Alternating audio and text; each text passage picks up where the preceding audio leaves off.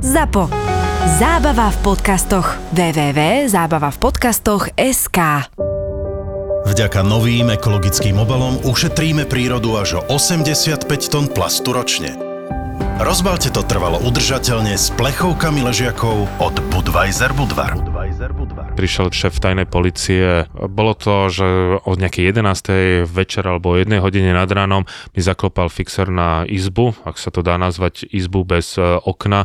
Vonku bolo 45 stupňov, vo vnútri bolo 50 stupňov krásna teplota a že Martin, obleč sa pod so mňou. Že čo sa ide, obleč sa a poď so mňou. Ty si bol vyzlečený? Prepač, že v tejto teplote. Tak som si dal toto afgánske oblečenie, ktoré si aj ty dostal. Išli sme do miestnosti a tam, jak z bečkového hollywoodského filmu sedeli 6 alebo 8 talibov. Už podľa tváre si vedel, že toto je už iná liga. Všetci mali, jeden mal. Boli oblečení, hej? Boli oblečení, ale ten, jeden mal Nastavená kamera a vyzlečený Martin. plačko. a jeden mal, jeden mal vedľa seba RPGčko, potom najnovšie americké zbranie a teraz tam bol, on sa predstavil ako šéf eh, tajnej policie Helmandu, takže ten je v hľadáčiku všetkých tajných eh, organizácií, ako myslím CIA a, a tak MI5, to je proste jedno. A povedal, že ja by som sa chcel spýtať na tvoj názor. A ja v tom momente, že názor? Vy chcete vedieť názor? A teraz som nevedel, nakoľko chce počuť ten názor, lebo on sa ma Alebo spýtal. aby zistil tvoj názor, na základe ktorého ťa e, zabije, alebo niečo Presne, podobné. vôbec si, v- to, to si videl už z tej Dobre, tváre, ale že názor na čo? názor na súčasnú situáciu, čo si myslím o Talibáne a čo si myslím uh, celkovo ako kam smeruje Afganistan. A teraz ja tým, že ja ten Taliban považujem, ja som sa preto s nimi nechcel ani fotiť nič, lebo to je ako by si sa fotil s SS-akmi v 38. Mm. Jedine, čo, čo som z toho vytlkol, No. a z toho som bol nakoniec docela rád, lebo keď sme prišli do Lašargat, tak sme mohli ísť eh, na jednu archeologickú lokalitu, ale do centra mesta sme v žiadnom prípade nemohli ísť. A ja som, on mi stále hovoril, Afganistan je absolútne bezpečná krajina, kde ti nič nehrozí. A že ak je bezpečná, prečo nemôžeme ísť do centra mesta, kde všetci hovoria, že je to nebezpečné. Odteraz už je bezpečná, zajtra tam môžete ísť. Takže my sme tam nakoniec, toto som z toho vytlkol, ale potom bol som z toho dosť spotený, lebo tu si sa nerozprával s pastiermi kozy, tu si sa rozprával s hrdlorezcami. Dovolenka bez stresu. Dá sa to. Cestovné poistenie Marco Polo od poisťovne Kooperativa poskytuje asistenčné služby v prípade akýchkoľvek problémov. Vedeli ste, že v prípade zrušeného letu máte často nárok na úplnú či čiastkovú refundáciu? Vďaka cestovnému poisteniu od Kooperativa to ani vedieť nemusíte. Stačí vytočiť to správne číslo, kde hneď zistia, na čo máte nárok a refundáciu vybavia. Uzavrite cestovné poistenie Marco Polo a služba Dopravná asistencia vám za zrušený let či nepríjemné meškanie vybaví príjemné odškodné. Kooperatíva. Na celý život.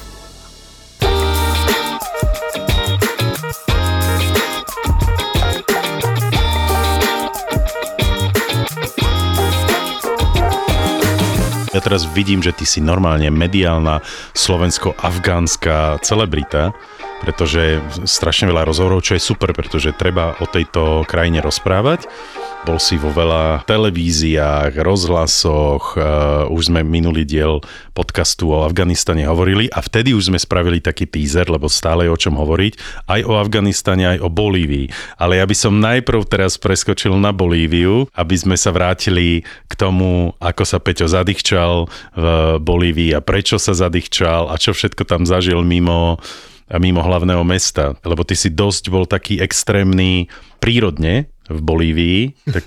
Nesprchoval som za dva týždne. Á, hej, hej, hej, no. Uh, Ale nie Tak, t- zažil si také dva extrémy tam istým spôsobom. To Solné jazero, Mhm. hej, a potom si šiel do výšky vyše 6000 metrov, takže Áno. to je dosť masaker. Čo no to bolo tak, že od našich klientov prišla požiadavka s tým, že by chceli vyskúšať niečo netradičné, niečo extrémne a že by chceli výjsť na nejakú 6000 a pýtali sa, že napríklad Kilimanjaro. Ja viem, že prvý problém je ten, že Kilimanjaro nie je 6000, že má iba nejakých 5890 tak nejak, 5895, Ale nie že, v Južnej Amerike.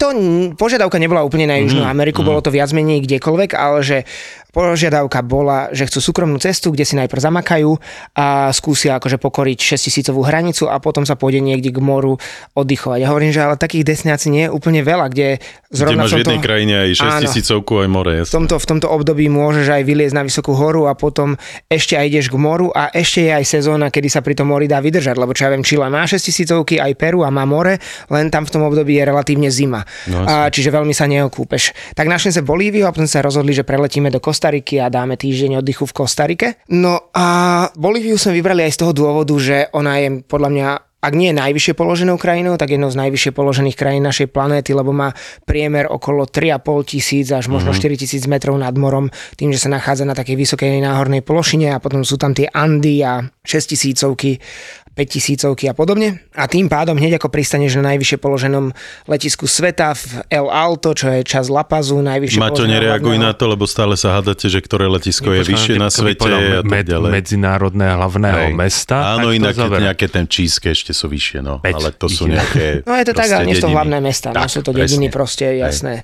Ono je to aj strašne vtipné, ako si častokrát krajiny alebo nejaké inštitúcie určujú tieto naj, lebo napríklad mm. na Kube majú tretiu najvyššiu sediacu indoorovú sochu sveta. Mm, Čiže super. je sediaca, je vnútri a ešte aj tretia, čiže a, aj tieto dve kategórie jej nezabezpečili, že bude prvá v žiadnej z nich, čiže je to také vtipné a dokonca ju ani nevidíš, lebo je v kapitole, ktorý je zatvorený, Aha. čiže sa k nej ani Víš, nedostaneš. som a ani toto je, nevedel toto. Áno, a toto je veľmi podobné, že ja neviem, je to najvyššie medzinárodné letisko v hlavnom meste, Hej. ktoré ani de facto nie je hlavným mestom, lebo Bolívia má dve hlavné mesta.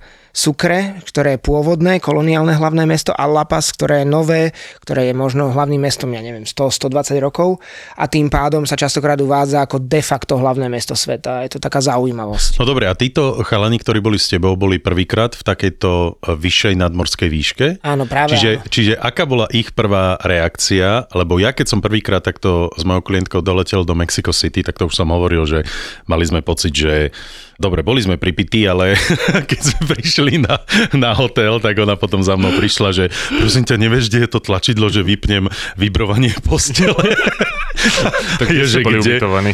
Čo? Tak kde ste boli ubytovaní? V takom hoteli, prosím ťa, v ktorom bývali všetci prezidenti, keď prišli do Mexico City. Ale to sa triasla, boli ona nie je posteľ, Nie, ale to ona sa proste, ona bola z tej nadmorskej výšky taká rozklepaná, že roz, rozklepala celú postiel. Vieš, že či aj oni napríklad nezvracali, alebo že sa im, samozrejme, musela sa im hneď krútiť hlava, ako prvá reakcia. Vieš čo, jeden z nich bol už v Peru, čiže tie výšky trošku poznal, ale vtedy to až tak necítil. Teraz s tým, že sme prileteli priamo do La Pazu, prvý styk s výškou bol v 3,5 tisíc metroch, tak tam to celkom cítiš. Také prejavy bývajú eh, dosť individuálne a rôzne, ale častokrát je to bolesť hlavy, nejaká migréna, potom nevoľnosť, zvrácanie hnačky, bolesť klubov, bolesť svalov, bolesť kostí, to, že sa ti točí hlava a takéto všelijaké rôzne veci. Môžeš mať všetko z toho, nemusíš mať nič. Mne sa to napríklad stáva približne každých 6-7 krát, keď prídem do týchto výšok, že mi je naozaj veľmi, veľmi zle, takže mm-hmm. si myslím, že pomaly umriem. Ja len cítim taký krát- tlak v hlave. Ja napríklad aj tie cesty robím tým spôsobom, že keď prídeme do takýchto výšok, tak poviem tým ľuďom dneska viac menej nič, len trošku sa prejdeme, výjdeme niekde povedzme autobusom, zídeme a takéto spoznávanie, čo ľudia v tom momente chcú spoznávať, si povieme, že necháme si na neskôršie, lebo máš takú tú túžbu všetko okamžite Eufóriu. eufóriu vidieť. eufóriu, jasné. Napríklad niekedy na, v takýchto výškach nemáš hotely s výťahmi, lebo hlavne v tom Tibete, tak radšej, že budeme bývať niekde nízko, e, akože na prízemí mm-hmm. a tak Mhm. ďalej, tak myslím hlavne na to, lebo tá výška sa začne prejavovať až po pol dní. A Jasne. väčšinou nemá problém ten, kto je ťažký fajčiar. To som si napríklad Aj to si všimol. už spomínal. Starí hej. ľudia fajčiari, nešportovci. Dobre, vráťme sa k tým tvojim chalanom, čiže proste doleteli a bolo im evidentne zle. Hej, ale nie, nie veľmi zle. Trošku t- slabosť a nejaká, nejaká slabšia bolesť hlavy a možno trošku od žalúdka, ale nebolo také, že by sme, normálne Hej. sme mali program, išli sa pozrieť hlavné námestie, išli sme sa povoziť lanovkami, čo je jeden z úžasných zážitkov Mhm. mm-hmm. v Lapaze, že sa nad tou obrovskou kotlinou, nad tými dvoma miliónmi ľudí vozíš sústavou lanoviek a vidíš im doslova Peťo, do kuchyne. myslíš, že, že Medellín a La Paz, že to sú iba dve mesta, ktoré majú takto e, lanovkové MHDčky, alebo Nie, je nie, ešte... nie. Ešte viem, že na Instagram nám ľudia písali o nejakých ďalších mestách. Myslím, že aj v Mexiku je nejaká, nejaká destinácia, kde to majú. ale teraz si z hlavy nespomeniem. Niekto mi písal, že aj Valparaiso, ale Valparaiso podľa mňa nemá, to má iba tie výťahy. Mm-hmm. Ak to nepostavili počas korony tie lanovky, mm-hmm. lebo ešte pred koronou určite nemali. No pozri, Hongkong je zase uh, výnimočný eskalátormi, že vlastne no, no. tam nemajú lanovky, ale tam majú najdlhšie eskalátory na svete, ktoré ťa takto vynesú proste do tých kopcov, kde do sú tie mrakodrapy. Dole a po obede hore. Čo? Tie eskalátory idú, že do obeda dole nie, tam máš aj aj. Sú no. niektoré, ktoré idú len do hora, ale no. potom na, v niektorých častiach máš... Hovorím o tom o tej hlavnej. Mm, no, jasné, že... máš dvo, obojsmerné, v zmysle, že dva vedľa seba, tak, že jeden hore, druhý dole. Čiže v tomto uh, som ani nevedel, že La Paz má rovnako lanovky ako Medellín to je v Kolumbii. ďalšie naj Bolívie. Mm-hmm. Je to najväčšia sústava transportných lanoviek na planéte, alebo tam nemôžu postaviť metro, je to v takej úzkej kotline, aj, aj. všetko nasekané na seba, tam pokiaľ neviete jazdiť uh, na manuáli do kopca a rozbiehať sa do fakt strmého kopca, tak ste úplne stratený a tým pádom tam nie je vysta- možné vystavať metro a spravili tam takýto výmysel od roku 2014. Myslím, že tam majú 12 rôznych línií, ktoré sú poprepájané a je to neskutočné. Akože ten eh, lístok na lanovku stojí asi iba 50 centov alebo 40 centov, čiže pre nás nesmierne lacné a môžete sa fakt, že voziť kľudne pol dňa a máte obrovský zážitok, lepšie ako prehliadku mesta. To je podľa mňa mm-hmm. jedna z najlepších vecí, čo v Lapaze môžete robiť, lebo to ide od hora zo 4000 metrov asi až do nejakých 3200-3100, čiže v tých lanovkách prekonáte 800 výškových metrov a keď idete ponad tie bohaté domy, tak vidíte, že oni sa s tými boháčmi ako keby doslova nesrali a oni protestovali proti stavbe tej lanovky, Jasné, lebo nikto nechce, aby vidieť, ponad vily jazdila lanovka, v ktorej chodia de facto chudáci, presne áno. s plepsom tak oni sa normálne vysťahovali. Tam má mm-hmm. celý pás domov ultra luxusných víl, ktoré by u nás stáli niekde na Slavini a podobne, kde vôbec nikto nebýva a sú úplne prázdne práve preto, že do nich priamo vidno do, do lanovky. To vidno, že celá zóna je vysťahovaná a mm, presťahovala sa preč tých boháčov. Banková aplikácia, cez ktorú poriešiš aj nebankové služby.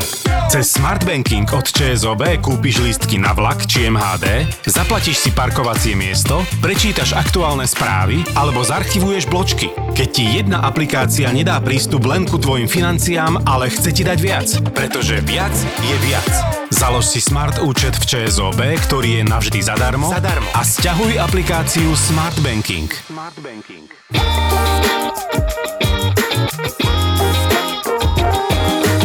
Vy ste išli aj z Lapazu preč a išli ste proste, chlapci chceli zažiť 6 tisícovky. Tak, no, preto, som, preto som si vybrali Bolíviu, lebo Aj. si stále na 3,5 tisíc metrov a postupne stúpaš, že tú aklimatizáciu si robíš už popri svojom programe v, v mhm. Ekvádore, v Peru, v Čile alebo aj iných, ja neviem, v Indonézii, keď lezieš, tak musíš ísť niekde do výškového tábora, kde musíš stráviť, dajme tomu týždeň, aby sa aklimatizoval. Ale tu jednoducho môžeš celý čas Máš robiť. prírodzenú aklimatizáciu. Presne tak. Hej? Čiže išli sme nočným autobusom, ináč vynikajúcim nočným autobusom, je to ako business class, široké sedačky, ktoré čo sa dajú sklopiť. No? no Ale my, my ani nemáme na Slovensku tak dlhú cestu, kde by mohol premávať. Vieš, že Lapas u Juni je myslím, že 9,5 hodiny, kedy si ešte pred pár rokmi to bývalo 14, ale postavili novú cestu, tak to z- z- mhm. skrátili. No a tam dojde do mesta, ktoré malo byť kedysi veľkým železničným hubom, lebo tam odtiaľ mali vyvážať to bohatstvo Bolívie, či už nejaký čilský liadok, alebo železo, uhlie a rôzne iné veci, čo tam ťažia, meď a podobne, zinok tak chceli to odvážať na pobrežie, len o pobrežie prišli. Bolívia je dnes vnútrozemskou krajinou, ktorá má vojnové lodstvo v jazere Titicaca vo výške 3800 metrov, že vraj a ďalšie naj, najvyššie položené námorné lodstvo na svete. No a tam sa nachádza vedľa tohto mesta najväčšia solná púšť sveta, 10 až 12 tisíc km štvorcových solí, ktoré je absolútne plochých, to som myslím rozprával v minulom mm-hmm. podcaste. No a je to úžasný zážitok, hlavne hrať sa tam to, s tou perspektívou a vidieť tie plásty, ako keby včelie plásty tej soli. Oni vytvorí mm. to naozaj prekrásne pravidelné obrazce. Ale to vytvorí príroda, alebo... Vytvorí ich príroda. Mm, všetci tiktokári a influenceri a neviem, čo si tam prídu absolútne na svoje. To je nie? z toho dôvodu, že ono má to autonivelačnú funkciu to som myslím minule Ono vysvetloval. si len hovoril taký teaser na to, že o tom budeš hovoriť, tak skús to možno pripomenúť. Ide o to, že tam je obdobie dažďov asi od decembra do mája alebo júna a sol je nepriepustná. Čiže ono na tú plochu, obrovskú plochu naprší, mm-hmm. vytvorí sa tam ako keby malé jazero, 50 cm, vtedy sa z toho spraví najväčšie zrkadlo našej planéty, lebo tam nefúka až tak veľmi, čiže je to úplne ploché, odrážajú sa od toho tie okolité hory, je to všetko prekrásne, vtedy sa dajú spraviť krásne fotky s odrazom a čaká sa, kým tá sol alebo tá voda sa vyparí. Mm-hmm. Pomaličky sa vyparuje a čím sa vyparuje, tak tá sol, ktorá bola rozpustená v tej vode, sa zráža po okrajoch tých jazierok, ktoré sa postupne rozdelia a z toho sa vytvoria ako keby tie No plásty. však to sme robili aj také tie pokusy v tomto, v pohári a vieš, dáš tam nitku, Jasne, sol a bla bla bla, že jak sa No. ti krásne tam Presne tak. Na základnej škole. nakryštalizuje, no. No a tým pádom sa tá celá plocha vyrovná a hovorí sa, že na tých 12 000 km štvorcových nie je miesto, ktoré by malo väčší rozdiel ako 1 meter. To znamená, že na jednom konci a na druhom konci tej pláne nie je nadmorská výška väčšia ako 1 meter, plus minus ten rozdiel. A tým pádom sa tam dá hrať krásne s perspektívou, to znamená, že nejaký malý objekt položíte dopredu, napríklad dinosaura a vy idete 20 metrov dozadu, niekto si na, tam lahne a odfotí vás, ako vás dinosauru žerie alebo naháňa, alebo ho kopete do Alebo hlavy. skáčeš do flašky a do pohára. alebo niekto ťa má schovaného v ruksaku, Hej, alebo lezieš na, po šnúrke na vlastnú topánku, alebo rôzne, naozaj dá Dobre, sa s tým vyhrať. počúvaj, e, čo oni robia s tou solou? Ťažia ju, a samozrejme ako sol, či Mhm. už jedlú sol, alebo krmnú sol pre zvieratá, tá, čo je trošku viac zafarbená, alebo viac zne- znečistená nejakým pieskom z okraja. A potom, čo je do budúcna obrovský prísľub pre Bolíviu, tak že vraj sa pod ňou nachádzajú najväčšie zásoby tých lítiových roztokov na planéte. A tým, že lítium treba do všetkých batériek sveta, tak je to neuveriteľný prírodný zdroj, ktorý tam majú, ale zatiaľ nie sú schopní ho ťažiť a nechcú si tam pustiť tie nadnárodné korporácie, lebo... Ktoré na to majú technológie, ale by prišli to, o Áno, prišli by o zárobky, zisky jasné. a ich ľudia vyrobili za smiešnú Mhm. almužnu, teraz ich ľudia nerobia, ale zas kvázi nie sú ako keby okrádaní, čiže je to taká dilema, či tam pustiť tie zahraničné megakorporácie s um, technológiou alebo nie. Počúvaj, a, fi- a ako sa tam dostaneš k tým jazerám? V zmysle toho, že e, to niekto kontroluje, je to kvázi ako platený vstup, alebo je to voľne prístupná cesta k tým... Ultra jednoducho, tam je to voľne prístupná cesta, toto bolívijské altipláno funguje ako aj hlavná dopravná tepna Bolívie, lebo ďal chodia autobusy, kamióny, auta, dokonca videl som tam bláznov na bicykloch, ktorí cez to prechádzali. Čiže počkaj, e, cesta prechádza aj cez to jazero? to nie je jazero, to je solná púšť, to je normálne to- tak planina. púšť, jasné, to, to je iba hej. pár mesiacov v roku zatopené a nie na celej ploche. Jasné. Sú časti, ktoré sú zatopené, sú časti, ktoré nie sú zatopené, sú dokonca časti, ktoré sú zatopené väčšinu roka, Mhm. ale ja by som povedal, väčšiu časť roka je to súš. Normálne Čiže cez to vedú cesty Áno. asfaltové, alebo, nie, nie, nie. alebo proste tá vyjazdená solná cesta? Solná cesta. Vyjazdená solná Normálne cesta? Po, a linkový autobus, ktorý vyšiel Bratislava Košice, odrazu v jednom momente mm-hmm. vyjde na obrovskú solnú plochu a ide, e, ide po soli, de, ja neviem, 4, 5, 6 hodín. A potom, potom vyjde zase na e, rozbitú prašnú cestu a pokračuje po nej smerom do Čile. Uh-huh.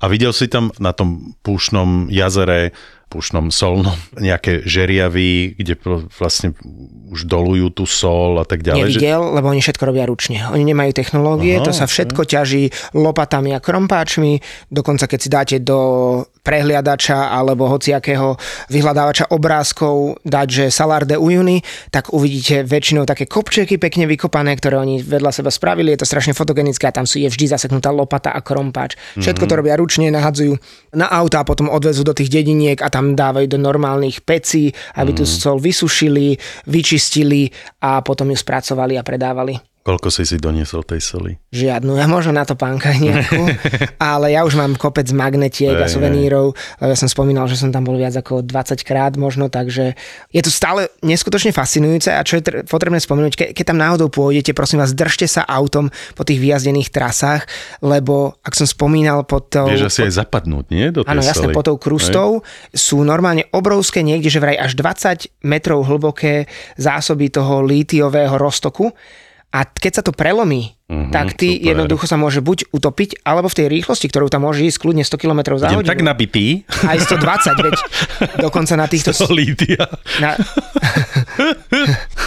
na týchto solných púšťach sa dokonca robia tie rýchlostné rekordy s autami. Mm-hmm. Tak ty tam môžeš ísť aj, keby si mal spôsobilé auto, tak možno 400 km za hodinu. Podľa mňa tam sa testujú elektromobily Môže a byť. oni čerpajú energiu z toho lítia, ktoré je pod nimi. Nie, natankuje normálne, naleje. Mhm, ona iba jasné, hej, hej. pohárikom, ale fakt tam, lopatou. tam, tam častokrát nájdeš Preto sú tam tie krompače, aby si si to tam vykopal. Tam častokrát nájdeš také miesta, že normálne máš dieru a keď sa do nej pozrieš, vidíš tam normálne roztok alebo vodu mm-hmm. a v nej krásne solné kryštály, také úplne, ktoré majú tú asi kockovú, alebo ako to nazva, takú štruktúru, že dokonalú, mm-hmm. fakt, že to dokážeš vyťahnuť, len je to strašne ostré, čiže si vieš dorezať ruku a potom máš celú ruku od soli, keď to uschne a cítiš, že aj ten rostok je o mnoho hustejší, je fakt, že mm-hmm. pre, extrémne posolený a je to zaujímavé. A potom je tam taká druhá zaujímavosť, to sú vrcholčeky už vyhacnutých sopiek alebo dormantných, čo znamená spiacich, ktoré sa nachádzajú uprostred toho saláru. To sú jediné vyvýšené miesta a tie sú porastené obrovskými kaktusmi, ktoré majú 10 až 12 metrov, tie najvyššie. A hovorí sa, že takýto kaktus rastie 1 cm za rok, čiže sú to jediné vlastne žijúce organizmy na tej celej solnej pláni spolu s vyskačami, to je taký kríženec činčily a zajaca, taký huňatý a to jediné tam dokáže prežiť v tých nehostinných podmienkach, no a tie najstaršie kaktusy majú 10 tisíc, či 1000 až 1200 rokov. A splnilo sa im prianie a dostali sa na 6000 Splnilo sa im prianie. Ja už dlho som mal v Merku jednu 6000 o ktorej som počul, že môže byť teoreticky najľahšou 6000 sveta. Nazýva sa Uturunku a najľahšia je z toho dôvodu... U Turunku. Áno. Hej, Utur- perfektné. Stretneme sa u Turunku. Rok v útorunku. A nachádza sa na takej málo navštevovanej časti bolivijského altiplána, lebo tam je jedna cesta, ktorá vedie do Čile a to je tá štandardná trasa. Vidíš túto solnú púž, vidíš prekrásne sopky, a vidíš tú náhornú plošinu, kamenné útvary, lávové bomby, prekrásne lagúny s plameniakmi a potom úplne ikonický stratovulkán, ktorý sa volá Likankabur a pod ním zelená lagúna. Fakt, že Dobre, zelenej a farby. ešte Toto je- taká praktická otázka. E, Viem toto zažiť tak, že si prenajmem auto v Lapaze a sám by som to dokázal všetko očoferovať, alebo radšej odporúčaš tie busy, ktoré... Dokázal by si, ak vieš jazdiť off-road, ale ja by som naozaj odporúčal z Lapazu nočný autobus alebo Mhm. prelet do Juny a tam je tisíc agentúr, ktoré ti prenajmú auto, ktoré nie je Čiže také tam drahé. už potom môžeš si prenajať Tam auto a očoferuješ si až to sám. Nie, hej? to ideš so Aha. Mhm. šoférom lokálnym.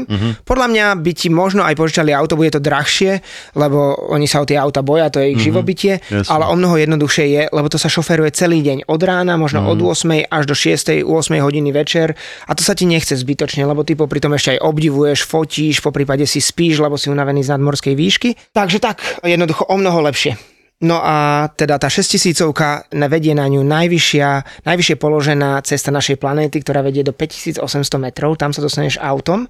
To keby počuli Indovia. No, záleží ako berieš cestu. Ak, Hej, je, že čo je to cesta? ak je cesta ponímaní? spevnená, To oni, akože Indovia v tomto, aké sme hovorili, že Prepač, každá... no, to, tie, tie zábery, keď máš z Indie a z Pakistanu a neviem odkiaľ, To- tie to je- cesty, čo zrazu ti zra, pred tebou padne celá cesta, no cesta. To, ako jak sme sa rozprávali o tom, že, odvalí. že jak si každá krajina chce mať to naj a Ja, sa, jasne. sa preteká, Indovia sa pretekajú s Pakistancami, tak Klasika. Indovia majú na, dokonca na dvoch miestach v Kašmíre a v Ladaku napísané, sami Indovia, že toto je najvyššie položená cesta na svete, že Mhm. sa ani nedohodli v, rá- v rámci tej krajiny tí Indovia, že toto je to najvyššie položená, položená cesta. ja som takže... v Bratislave na obchodnej videl 6 krát najlepšiu pizzu v meste.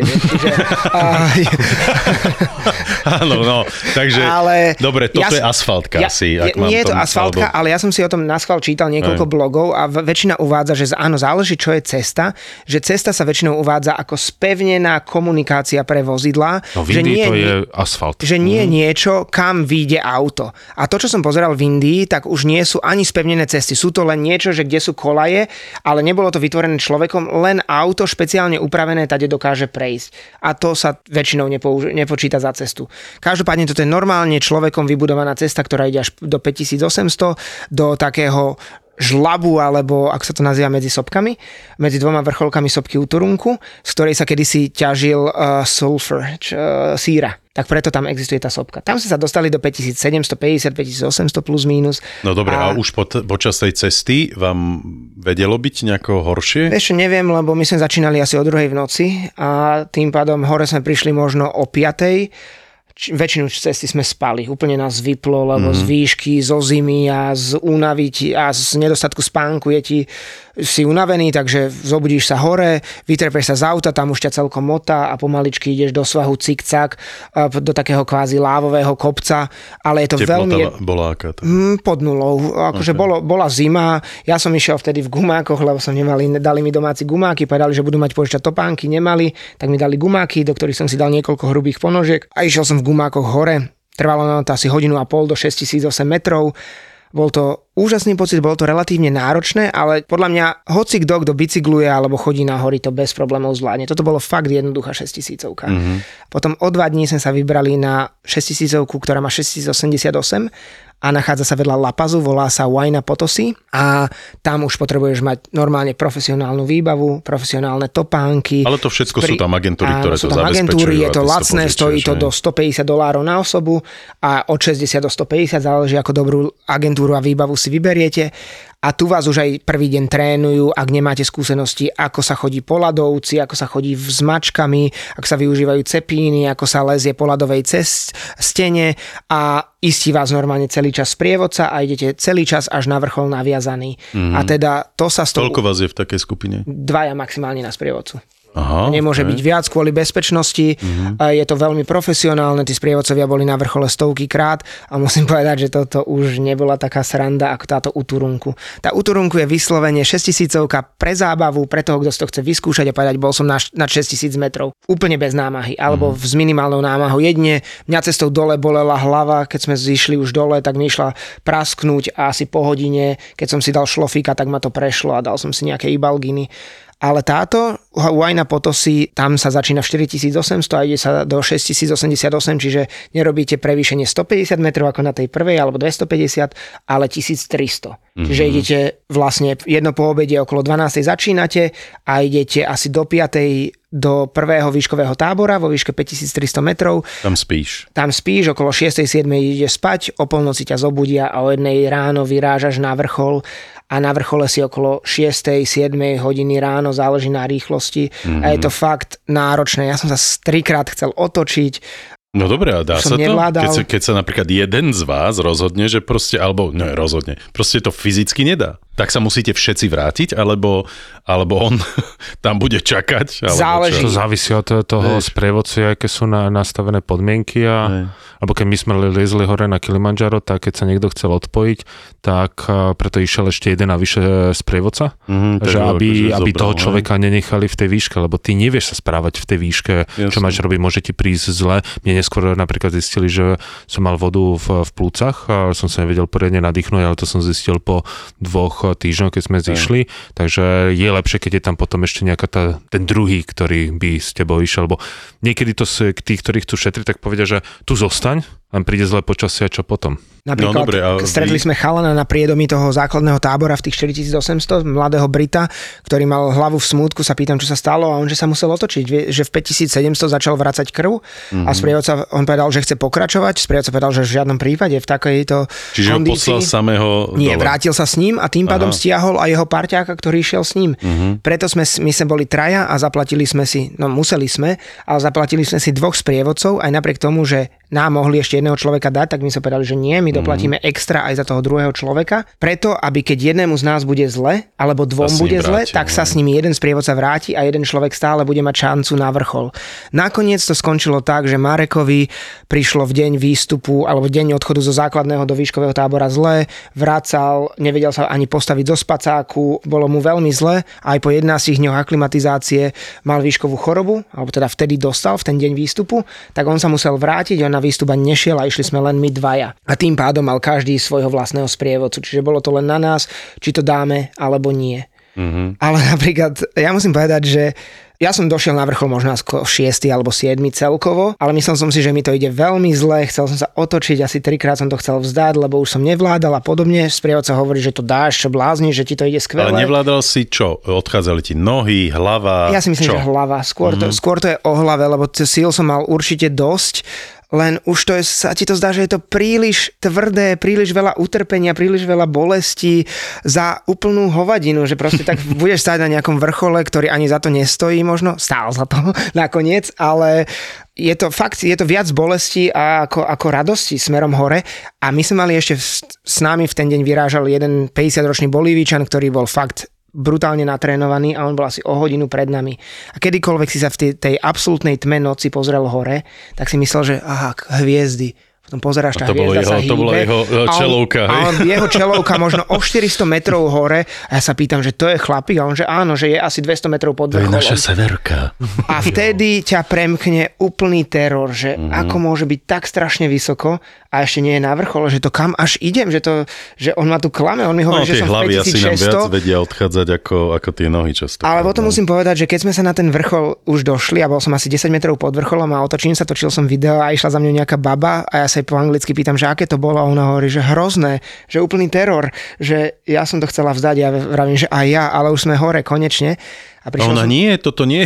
To nie je ten vrchol. ja som čakal niečo iné. sa pomýlili. A došli sme To tam. bola sranda. A ja som sa skoro rozplakal. Normálne ma premkla také endorfíny, Mhm. že musím povedať, že to je možno aj lepšie ako orgazmus, naozaj. Čo, ťa na 20 sekúnd premkne, úplne to neskutočná energia, ktorá ti prejde celým telom. Neviem, či by som tieto dve veci porovnával, ale ja dobre. No. Alebo keď to spojíš dva v jednom, vieš, endorfín s tým. Mhm. Ja som ináč trikrát na videu, čo som natáčal na s- naše príbehy, ostentatívne ukončil svoju horolezeckú kariéru. Povedal som, Áno, že, ja na si to toto, pamätám, tie že videá, na toto no. môžem srať, že za, za toto mi to nestojí, že je to príliš náročné, príliš u- seba ubližovania, ale Si to odrazu, porovnával ako s som, tým, eh, nie, ako som to natáčal, Beringom, ako vieš? som to natáčal, tak prišiel, normálne ja som skoro rozplakal do toho videa a prišiel ten moment toho, to je normálne, energia ti prejde celým telom, ja to neviem slovami opísať. Podľa mňa som v tom momente pochopil, prečo to robia tí horolesi, čo lezú na 8000. Nechcem sa nejak s nimi porovnávať, Mhm. Jasne. sú to o mnoho väčší machry a všetko, veď my sme chceli iba dokázať, že či to taký nejaký O čo je, to je rozdiel už len 2000 metrov. a či to takéto kancelárske krysy viac menej, čo posedávajú v autobusoch a v kanceláriách celý rok, niečo zvládnu, akože bežní ľudia a zvládli sme to, ale ten pocit je tak opojný, že po jednom dni som zase rozmýšľal, kde by sa dalo vyliesť a vyššie a zase prekonať seba. A v tomto to bolo úžasné. Toto leto môžeš prežiť, prežiť, alebo zažiť všetko, čo sa dá. Všetko, čo sa dá. Môžeš sa vznášať v balóne nad štítmi Tatier, skočiť si zo 100-metrového komína, sadnúť si za volant formuly, zliezť nádherné slovenské feraty, pilotovať lietadlo alebo skočiť si tandemový zoskok padákom. A ak by ti náhodou bolo málo, pokračuj. Slovensko je totiž plné takýchto wow momentov. Na najzážitky.sk si vyber z viac ako 200 jedinečných zážitkov a vychutnávaj si život naplno. Klikaj najzážitky.sk najzážitky.sk a zaži viac.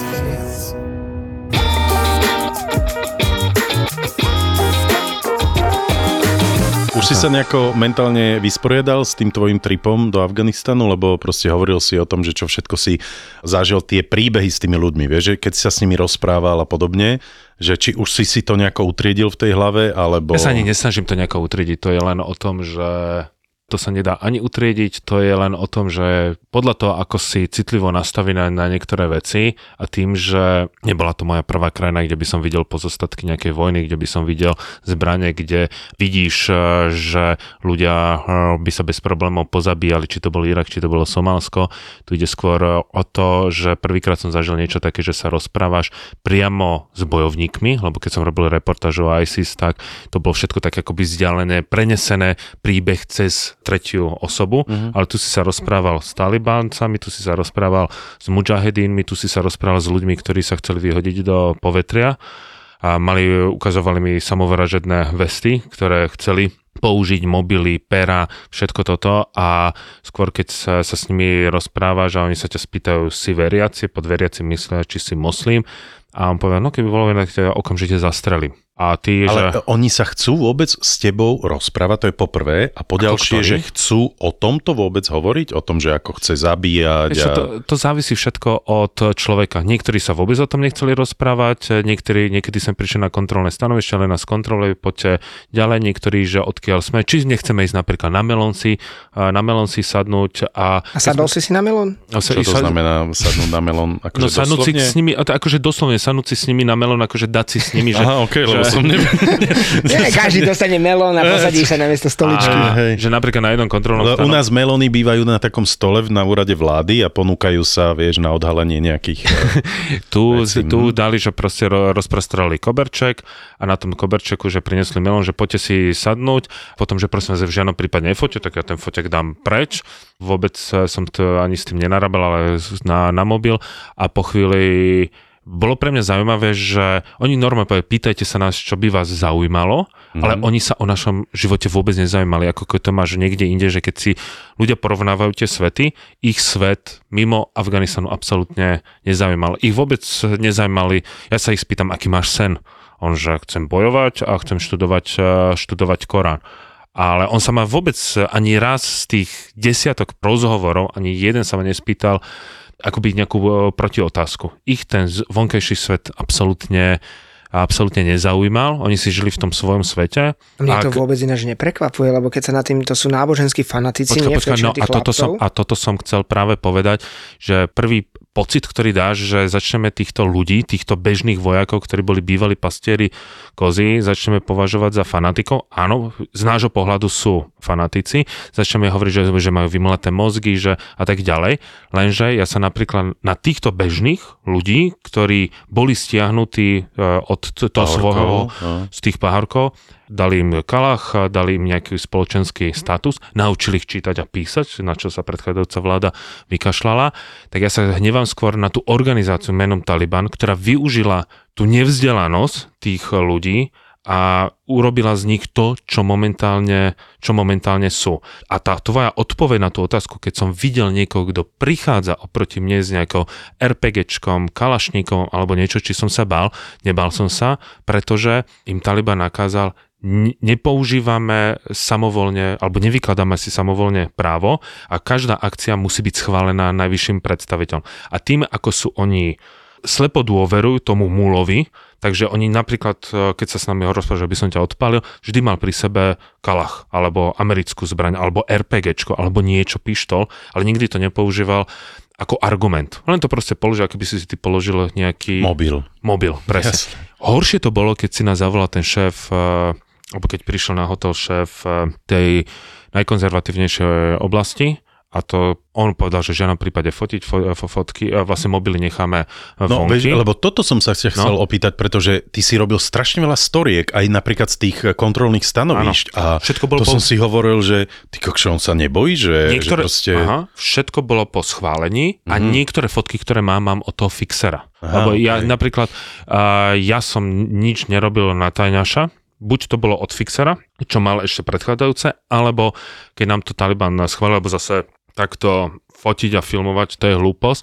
lebo uh, keď by si to aj chceli robiť na tajňaša, tak oni 20, uh, 40 rokov žijú vo vojne a oni vedia, že vola kedy, akým spôsobom oni na tajňaša Jasne, na, nakrúcali. nakrúcali a tým už uh, si vytvoríš uh, tú bariéru Mhm. a ja som radšej povedal, ja počkam. Niekedy povedali, napríklad, že môžete tu vystúpiť, tam môžete ísť na záchod, môžem odfotiť, niekedy povedali nie a po povedali, a vieš čo, áno. A už oni videli, že dodržujem tie pravidla, príkazy a v tom momente oni videli, že si normálny a odrazu sa začal, začali rozprávať. No dobre, všetko a druhá vec ešte taká praktická. Oni vedeli, oni sa s tebou rozprávali anglicky, alebo ty si to vlastne prekladal cez toho svojho Aj, fixera? aj. Niektorí vedeli, mm. niektorí vedeli veľmi dobre anglicky, ale záviselo od toho, akú pozíciu mal, lebo väčšina talibov, tých bežných, vôbec nevie čítať ani písať, ale tí, ktorí majú už nejakú, sú nejakí dôstojníci, podôstojníci a tak ďalej, tak tí už vedia čítať, písať a vedia aj anglicky. Mhm. A tam, kde viazla komunikácia, tak tam bol ten fixer, ktorý rozprával paštu a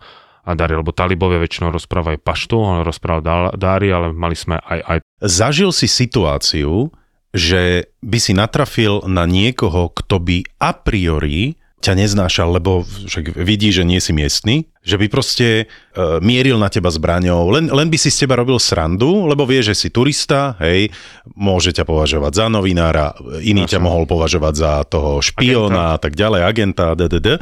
Či si sa ob- naozaj stretol s takou situáciou, kedy si potreboval dokázať, bol to primitív, povedzme to na rovinu, hej, tak ako všade v každej krajine, aj medzi nami sú primitívy, bol to proste hulvát, primitív so zbraňou, ktorý si len potreboval dokázať, že ťa ide strašiť. Zažili sme to neraz v Kandahare, Kandaháre a v Helmande, ale nikdy nepoužili tú zbraň ako argument. To bol ten veľký rozdiel. Preto som, keď sa ma ľudia pýtali, či som sa cítil v nejakom ohrození, v žiadnom prípade, ale bolo niekoľko veľmi zlých situácií, kde som sa cítil nepríjemne.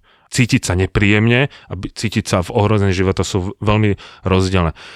Častokrát prišli napríklad deti, 12-15 ročne povedali, treba vás zabiť, lebo vy ste bieli. Lebo Kandahar vždy bojoval proti zahraničiu.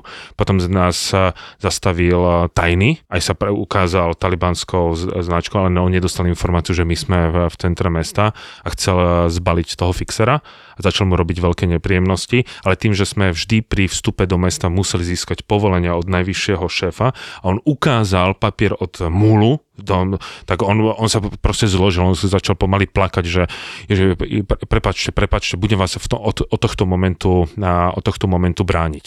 Mm. Čiže tam bolo vidieť, že ako oni slepo následujú, oni keď povedia, budeme robiť toto, tak budeme robiť toto, keď budeme robiť. Oni nerozmýšľajú na Dobre, to, a ako si zareagoval napríklad na tie deti, ktoré povedali, že zomri, hej, zabí, chcem ťa zabiť alebo niečo podobné? Zrýchlo som krok a išlo som okamžite k autu. Nedal si mu cukrík? nedal som, nedal, ja, som nemal, Západný cukrík? Nemal som rád, keď sa okolo nás združovali ľudia, lebo mm-hmm. jedno Jasné, z, z to je riziko, pravi, že tam môže byť jedno niečo. z prvých Aj. Eh, pravidel je, aj keď sa k tebe ľudia zastavili, zastavujú a sa chcú povedzme s tebou porozprávať, v tom momente, ako boli viac ako traja, tak som zavolil, že ideme ďalej lebo...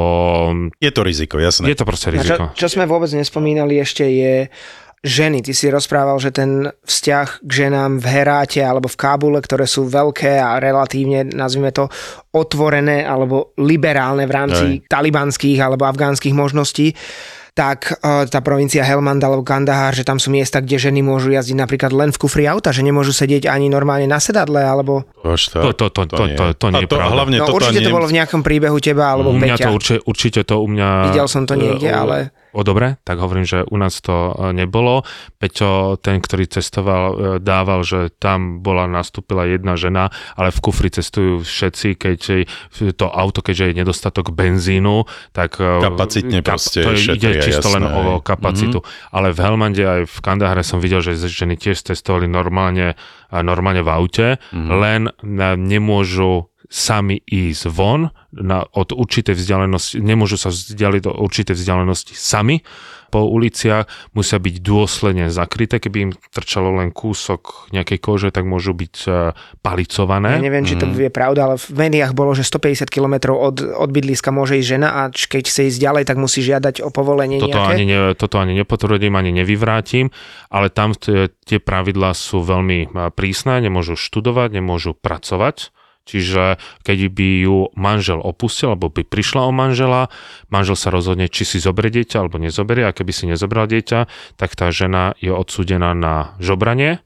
žobrať môže, zobrať si peniaze od cudzieho, od cudzieho človeka, ale je zakázané pracovať. Čiže tá žena má už po po mm-hmm. živote. Po Ale tam je tam ešte také pravidlo, že sa môže, môže ťa prijať brat uh, tvojho manžela, len napríklad takúto ženu si už nikto nechce už ani zobrať. Mm-hmm. Čiže to, čo som videl, bolo veľmi smutné, že na tých kontrolných stanovišťach Talibanu tie ženy sedeli v strede uh, cesty, tam, kde je ten retardér a mala pri okolo seba jedno, dve, tri deti podľa toho koľko a naťahovala ruku, ktorá však musela byť dôsledne zahalená, lebo to zase kontrolovali talibánci. Čo, a... rukavicu alebo čo? No rukavicu, ona je celá zahalená, ona je, mm. keď aj majú ten modrý hábit, tak pod tým habitom je, že natiahnuté povedzme hrubé ponožky cez tie ďalšie nohavice, aby jej nebolo... Ani sandále, lebo keď, sme boli, keď som bola ja v Afganistane, ona tak môže mať, sandále Ona môže mať sandále, ale, ale musí mať... Odhalené prsty by som... Nesmie, musí mať e, zahalenú každý kúsok e,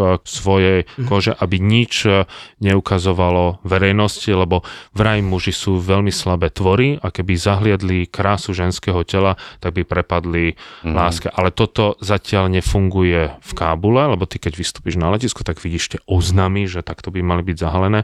Len uh, tu by som aj chcel ho povedať to, že Taliban žiada o medzinárodné uznanie A preto Lebo tam sú stále ešte veľké sankcie. Áno, sú veľké sankcie. A keď, a keď v tom momente oni, to medzinárodné spoločenstvo chce, aby tie ženy mali nejaké, nejaké práva. Práva. Len hovoríme o právach v Heráte a v Kábule a v Mazar Sharif, ale v, na dedinách tam tie práva nikdy neboli ani za predchádzajúcej Ani nebudú. a, vlády. A v tom momente, jak to uznajú, tak tie ženy v týchto, nazvime to, liberálnejších mestách majú už po živote, lebo napríklad taká žena, oni povedali, môžu doštudovať, ale nové, keď chcú ísť študovať na novo, nejaké, že máš cervo a že môže ísť do školy, zákaz. A oni to majú tak geniálny mediálny tréning, na, na ktorý skočil celý svet, že viete, my tým, že nám práve chceme dopriať e, štúdium, ale musíme postaviť e, nové školy. A keď nemáme peniaze, ktoré nám svetové spoločenstvo upiera, Zadržiava. jasné. zadržiava a ty potom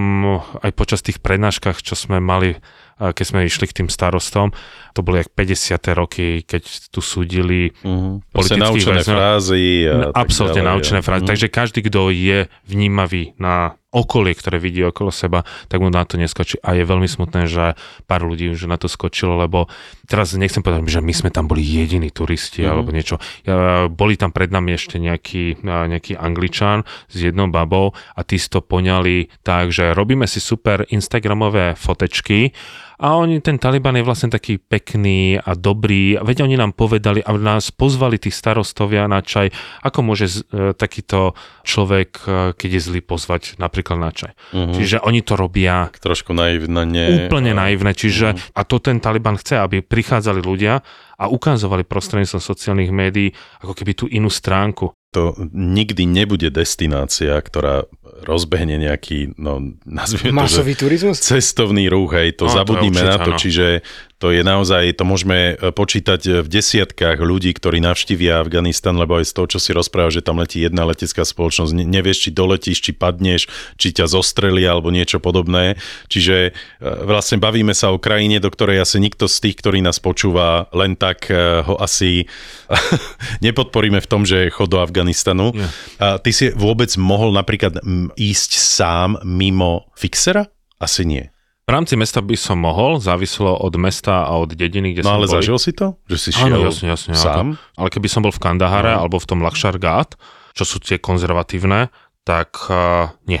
Tam by som si to nedovolil, lebo tam ťa zastavia tajny. Tie mesta sú prešpikované tými tajnými, lebo tam už je odboj proti Talibánu. A napríklad uh, môj taký je, že do roka tam bude tvrdá občianská vojna, lebo vzniká tam ISIS Chorastan pri pakistanských hraniciach a ten už robí bombové útoky v srdci. Čiže to je Talibanu. vlastne čo, organizácia, ktorá je proti Talibanu? Alebo Tá je ako? proti Talibanu a No. chce nastoliť ešte tvrdšie pravidla. A Mm. to sú tí, ktorí bojovali v Iraku a v Sýrii, ktorí sa vrátili a ten protest žien je v, v Kábule, v Herate a oni si to môžu momentálne dovoliť protestovať, lebo oni zase vedia, že ten Taliban, keby zasial proti tým ženám, tak svetové spoločenstvo povie, že A dosť. a dosť. hej? A Mhm. nič vám nedáme, lebo jediné, čo momentálne drží, a drží tie ženy, je, že zatiaľ nie sú uznané. Ale v tom momente, ak svetové spoločenstvo uzná, ako, alebo povolí ten finančný tok do Afganistanu, tie ženy v tom Kábule budú presne na tej isté pozície, ako sú v Kandahare. A tým to skončí. Poznáš to. Konečne sa ti ju podarilo pozvať na rande a potrebuješ vyzerať ako Brad Pitt ideálne za 3 hodinky. Európa Shopping Center je miesto, ktoré hľadáš. Tu kúpiš štýlové topánky, novú košelu, možno to chce aj nové spodky, veď čo keby, a zafinišuješ to novým zostrihom u kaderníčky. Cestou do auta zoberieš víno a kvety a ver tomu, že táto noc bude patriť vám. Ak rád všetko vybavíš rýchlo a na jednom mieste, Európa Shopping Center, najväčšie a najnavštevovanejšie nákupno-zábavné centrum v Banskej Bystrici, je miesto pre teba.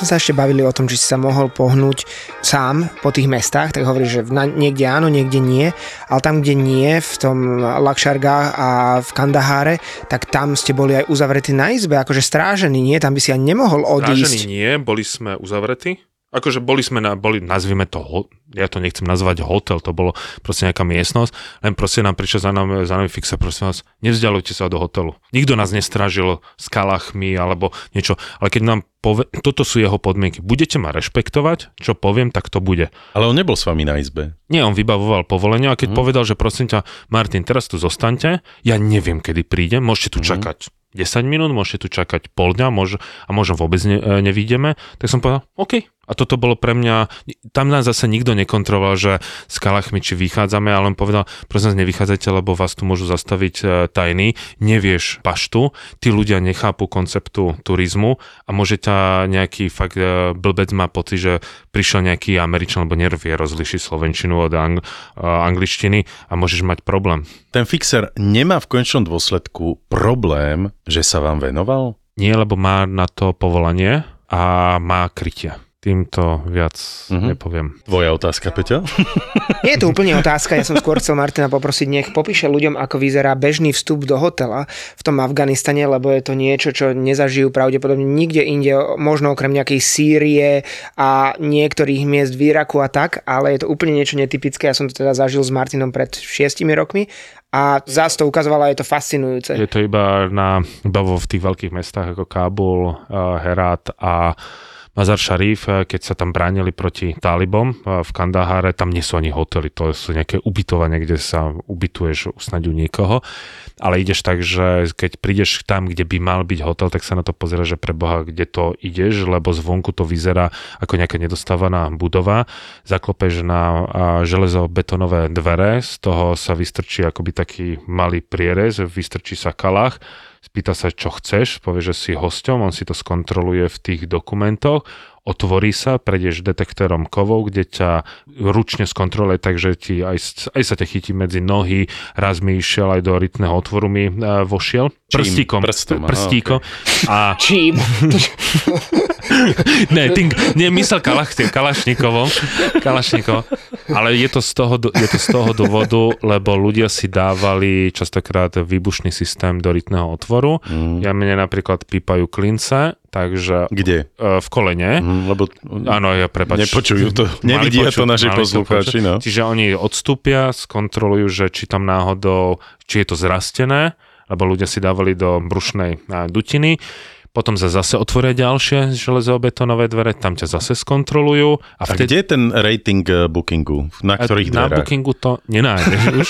A potom vôjdeš na recepciu a potom uvidíš úplne iný svet. Krásny svet. Ale ty napríklad... Počkej, krásny svet čo? Čo tam Hotelový, že Oáza, hej, áno, máš tam fontány. Norm... Áno, Áno, máš tam, máš tam fontánku, máš tam normálne záhradku a máš pocit, že wow, že to, mm-hmm, že to, to okay. je jak nebo, nebo a peklo alebo biela a čierna, mm-hmm. ale keď som si raz išiel len zavolať a vyšiel von, a v tom momente on videl, že len stojím pred tými dverami a vošiel som zase, tak zase tá istá kontrola, všetko, skontrolovať mobil, či tam náhodou niečo. Ja viem, prečo ty si vychádzal.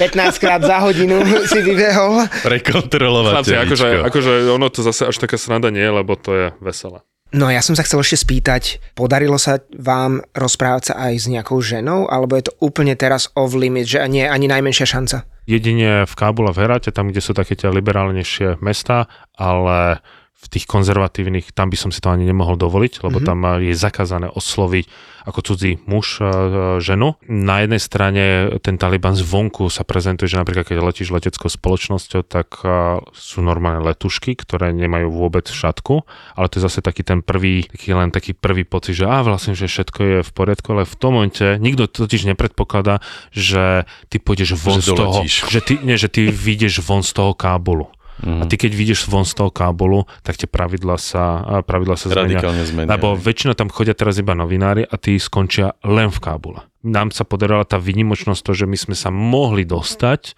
aj ďalej, ísť do toho Kandaháru, do toho Lakšargat, do toho Helmandu a to je niečo, čo zase tam tých novinárov nepustia, lebo tam si už na nich budú dávať eh, pozor. Takže veľa ľudí príde len ten Kábul, možno Herat, vidí tú leteckú spoločnosť, tak má pocit, že vlastne nič sa nezmenilo. Aj, aj mal by vlastne e, pocit. Ale ty vidieš len von a už je to to, čo ten e, Taliban hovorí, že nikdy nebude. OK, ale keď keď sa, ste mali teda možnosť sa im prihovoriť, v akých situáciách to bolo na recepcii, lebo oni už nemôžu pracovať. Nie? Ja keď som ešte bol s tebou, keď si ma zobral, tak robili aj na recepcii, robili v obchode, kde robili juicy a podobne a tak mohol si aspoň pár slov so ženou prehodiť. Na Ale teraz sa recepcii. k- kde dostaneš? Jedine na, e, v Kábule, na recepcii, Mhm. alebo niekde v obchodíku, určite nie v, v reštaurácii, ale keď ideš povedzme do potravín tam a teraz ale tie rozhovory boli napríklad na recepcii, len splnila si svoju robotu, alebo potom len sklopila pohľad. Bola tam jedna ešte aktivistka, ktorá tam filmovala, tak sme sa zastavili, ale povedala, že čo vlastne robí, že dneska to bude jeden veľký protest žien, aby si uchovali nejaké svoje práva, ale vidíš, že pozera okolo na seba, aby ju náhodou nikto, aby nemal ten Taliban nejaký argument, že sa rozprávala s cudzým človekom, lebo to je tiež haram.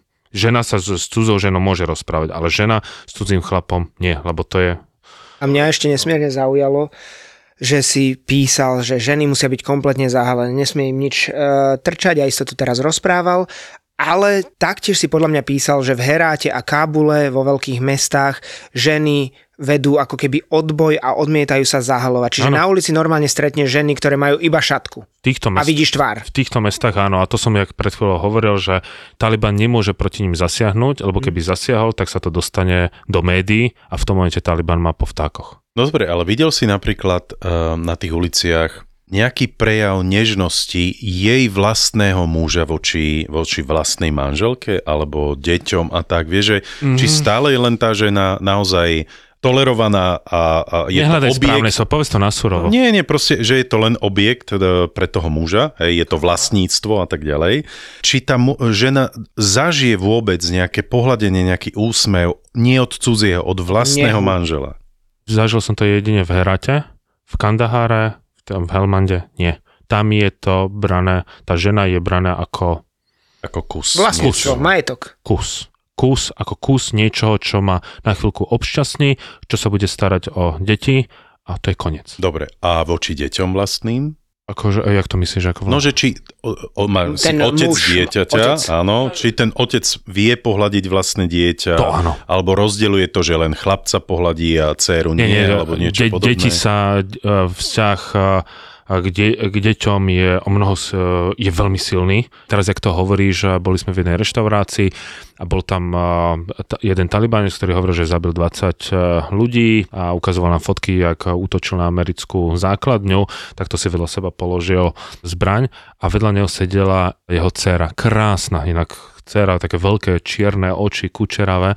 A vtedy na jednej strane nám rozprával príbeh, jak vraždí a považuje to za normálne, veď dobre, je to vojak a na druhej strane a si cítil nežnosť toho otca voči tej cere a cera len tak pozerala povedzme na, na môj džus a v tom momente objednal, a usmial sa na tú, keď s ňou komunikoval mm-hmm. len s ňou, cítil si nežnosť. S nami chlad. A takto to prepínal. Jediný pivovar vo vlastníctve národa. 10 miliónov majiteľov. Pivo, ktoré varí celá krajina, nie súkromná korporácia. To sme my. Budweiser Budvar. Český národný pivovar. V akom veku dievča vlastne sa musí začať zahalovať? Keď dostane prvú menštruáciu. Á, okej. Keď dostane prvú menštruáciu, už je a, vydaj. Závisí od krajiny, kde sa nachádzaš, uh, moslimské. Niekde je to od určitého veku, ako povedzme v Indonézii, niekde je to samozrejme, to je zakazované a tak ďalej, ale napríklad v tomto prípade prvá menštruácia znamená, že žena je súca na vydaj, lebo môže porodiť uh, a porodiť dieťa, okamžite uh, zahaliť a už tak bude až do konca života. Ale veľa dievčatok sa zahluje aj skôr, lebo vieš to, čo vidia u matiek, tak samozrejme, tak ako u nás sa chcú častokrát malovať, lebo to vidia, že mami to robia, tak dievčatá sa zahalujú aj o mnoho mladšie ešte pred tou prvou menštruáciou v mnohých moslimských krajinách, lebo jednoducho chcú nasledovať príklad mami. Ako je to s chlapcami po stránke tej, vieš, vidia samozrejme príklad svojho otca, že otec proste súčasť jeho tela je, je zbraň, že ako to vlastne tie malé deti, malí chlapci od malička vnímajú, že tá zbraň je tak ako... mm, Je súčasť, proste je, je, je, je, to, je to hračku, tak pre nich je tou hračkou vlastne Je, zbraň. je to súčasť eh, tvojho vlastného ja, mať zbraň, je to normálne. Teraz si to zavedol Taliban, že každý musí mať na to preukaz, aby kontrolovali tie zbranie, ale tých zbraní uvidíš o mnoho viacej, ako to bolo minulý rok, predtým než to prišiel, lebo Taliban zliezol z hôr, lebo pre minulý rok... No je dobré, ale tie deti majú prístup k zbraniam v zmysle toho, že od akého veku oficiálne by ich mohli 15. vlastniť. Tak napríklad, keď sa rozprávaš s jedným chalanom, ktorý v 14 rokoch začal bojovať, tak ako otec rozhodne, takže on sa môže stať súčasťou vojska Talibánu od veku, kedy má to dieťa pocit, že môže byť. Tu sa nehráme na nejaký 18. vek, 18. Mm-hmm. vek života, čiže napríklad jeden hovoril, že mňa 14 povolal Allah do zbrane, zobral som zbrane, začal som bojovať a vystrelal som niekoľkých vojakov a ja sa smrti nebojím, lebo toto je vôľa Aláha. Potom máš častokrát ešte také príbehy, ja som samozrejme o nich len čítal v knížkach, ale keď decka pomáhajú, tak ako u nás pomáhali, ja neviem, Jakubko Partizánom, či myslím, že Hanna Zelinová, či kto to bol, tak aj tu proste deti, ktoré sú mnoho mladšie a ešte nedostanú zbraň, tak ja neviem, zásobujú tie jednotky v horách, nosia im jedlo, nosia im neviem čo, čo potrebujú a podobne, čiže sú nápomocní v takejto forme a tým pádom, keď už sú trošku starší, tak ich automaticky zapoja, lebo vedia, že sú spolahliví, pomáhali a podobne. Ale častokrát sú to ešte deti, tak ako ten slávny Martinov záber, podľa mňa jeden zatiaľ z najlepších, čo som videl, talibovia na kačičke či labuti uprostred uh-huh. jazera a to nám trochu popíš tú situáciu, lebo to je neuveriteľný bizárek a naozaj jedno normálne, že povedal by som z tých momentov, kedy máš plač či smiech cez slzy alebo podobne, nevieš vôbec, čo si o tom myslieť, čiže preved nám prosím ťa tou situáciou. Sme pri jazere Bande a Amir, čo vlastne sústava piatich uh, jazier, krásne Tyrkisovej vo výške 2300 metrov a je to dovolenková destinácia pre Afgáncov, kde sa chodia okúpať, kde sa chodia zabaviť. No a tam boli samozrejme tiež to všetko kontrolovali talibovia a jednou z takých tých atrakcií je si požičať šlapacie loďky, loďky v mhm. tvare labučky a teraz keď to videli títo talibovia, tak si sadli do tejto labučky, dali si tie zbranie akože do výšky a ako smejúc sa išli a sa plavili po tom jazere. Napriek tomu, že takáto... My by sme záp... mali pivko, e, my by sme mali budvar v ruke, nie? No my by sme mali budvar. Oni mali oni mali, oni mali zbraň, ale naj, na, pre mňa to bolo najhroznejšie z toho dôvodu, že oni zábavu zakazujú, ale sami sa zabávali, lebo podľa ich výkladu je zábava a radosť z takýchto vecí háram, čiže zákaz. Čiže toto bolo také, že vtedy som to tak eh, filmoval, že chlapci napriek tomu, že tam kontrolujú, či sa ľudia správajú spôsobne, či náhodou sa neodhalujú alebo niečo a sami porušili ten príkaz s tým, že si zobrali túto loďku a prešli sa a zabávali sa, smiali sa a odrazu pocitili inú stránku života, z ktorej sa oni tak náramne tešili a ktorá im spôsobila radosť. A mm. napriek tomu ten Taliban to zakazuje. Mňa na tom najviac fascinuje, že sú to podľa toho, čo si písal, ešte deti. Ten chalan bojuje 8 rokov e, za Taliban a má 22 a potom príde na labuťku a je tam úplne vytešený, vysmiatý ako lečo a vtedy si uvedomí, že sú to proste iba chalani, ktorí sú zmagorení nejakou ideológiou. A... Možno taká smutná otázka. E, za ten čas, ako si tam bol, Uvidel si na vlastné oči napríklad také nejaké upalicovanie ženy alebo... Nie, nie, nie alebo odstrelenie nejakého človeka, je to aj, alebo aj niečo také. Nie, nie, to, toto som nevidel a keby aj bola situácia, že mám byť toho svetkom, tak ani to nechcem vidieť. No veď ja nehovorím, že by si to vyhľadával, ale no, že pozor, ideš po pozor, ulici sú ľudia, a, zrazu, a zrazu proste uvidíš, ako tam palicujú nejakú ženu, alebo Prepač, tam... ale sú ľudia, keď napríklad keď som bol v Saudskej Arabii, kde sú verejné popravy a viem, kde sa odohrávajú verejné Aj. popravy a poznám ľudí, ktorí, že či sa nepôjdu pozrieť na verejnú popravu a ja, že a toto by si chcel vidieť, že no, že to by som si aj dokonca že no, aj na filmu. To, to je tak ako no. uh, tieto korida v Španielsku, ako sme sa bavili. A toto po, po, považujem za ešte otrasnejšie, ale a, nie, som rád, že som toto nevidel a dúfam, že ani v živote neuvidím.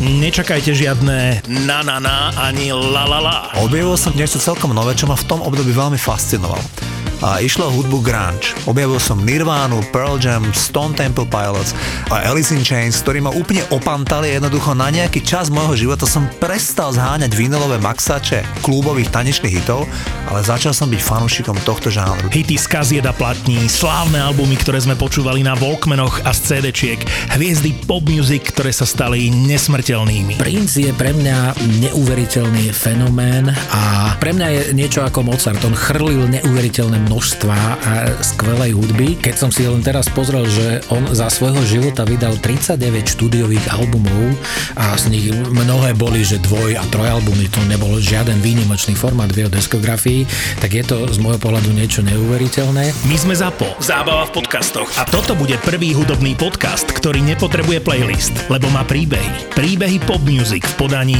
dvoch gentlemanov. Flebo a Juraj Čurný sú Zdobni dżentelmeni.